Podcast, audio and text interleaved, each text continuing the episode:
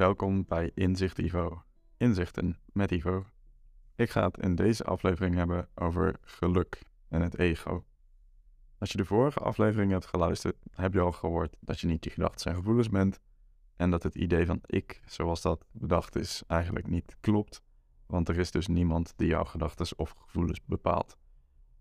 Dat besef je dan misschien nu en als dat zo is, dan komt daar nog een mooi ander besef mee. Want als dat ik niet bestaat, dan is dat eeuwige streven naar het bouwen van een perfecte ik dus ook niet nodig.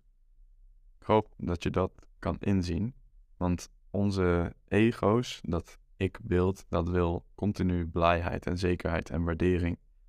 Dat probeert daarvoor de hele wereld te manipuleren. Maar ja, dat kan dus niet en dat zorgt voor pijn. Dus door te denken dat je alles kan bepalen, ben je eigenlijk vanzelf niet blij en zeker.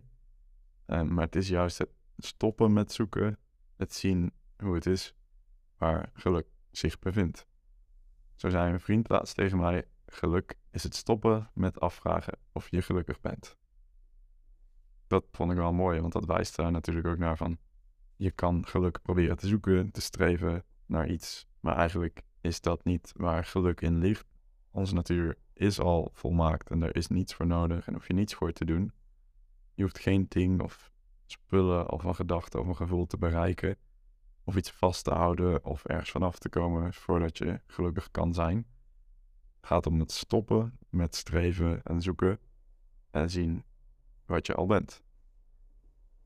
Dus ja, op zich is dat natuurlijk ook logisch dat je niks moet proberen te behalen. Want alles wat je probeert te behalen om gelukkig van te worden, is vergankelijk. Niks is permanent. Het enige wat er altijd is, is dus je bewustzijn. Daar hoef je dus niks voor te doen. Dus het is het stoppen met streven om alles te beïnvloeden, waardoor je misschien gelukkig wordt. Maar eigenlijk is het streven naar geluk natuurlijk ook niet nodig. Dat is weer het streven naar iets.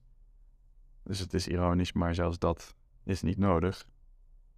Probeer ja, zo even te zien van waar ben ik naar aan het streven en hoe ben ik mijn ego aan het bouwen, mijn identiteit. En zonder te oordelen, want dat jij dat doet is prima. Je hoeft jezelf niet te veroordelen dat jij ergens naar streeft, want ook dat gebeurt gewoon. Maar het is belangrijk om te weten dat je eigenlijk dus al perfect bent. Je kan hier even een minuutje voor nemen om dit te laten bezinken. Dat je dus eigenlijk perfect bent zonder iets anders of iets te veranderen.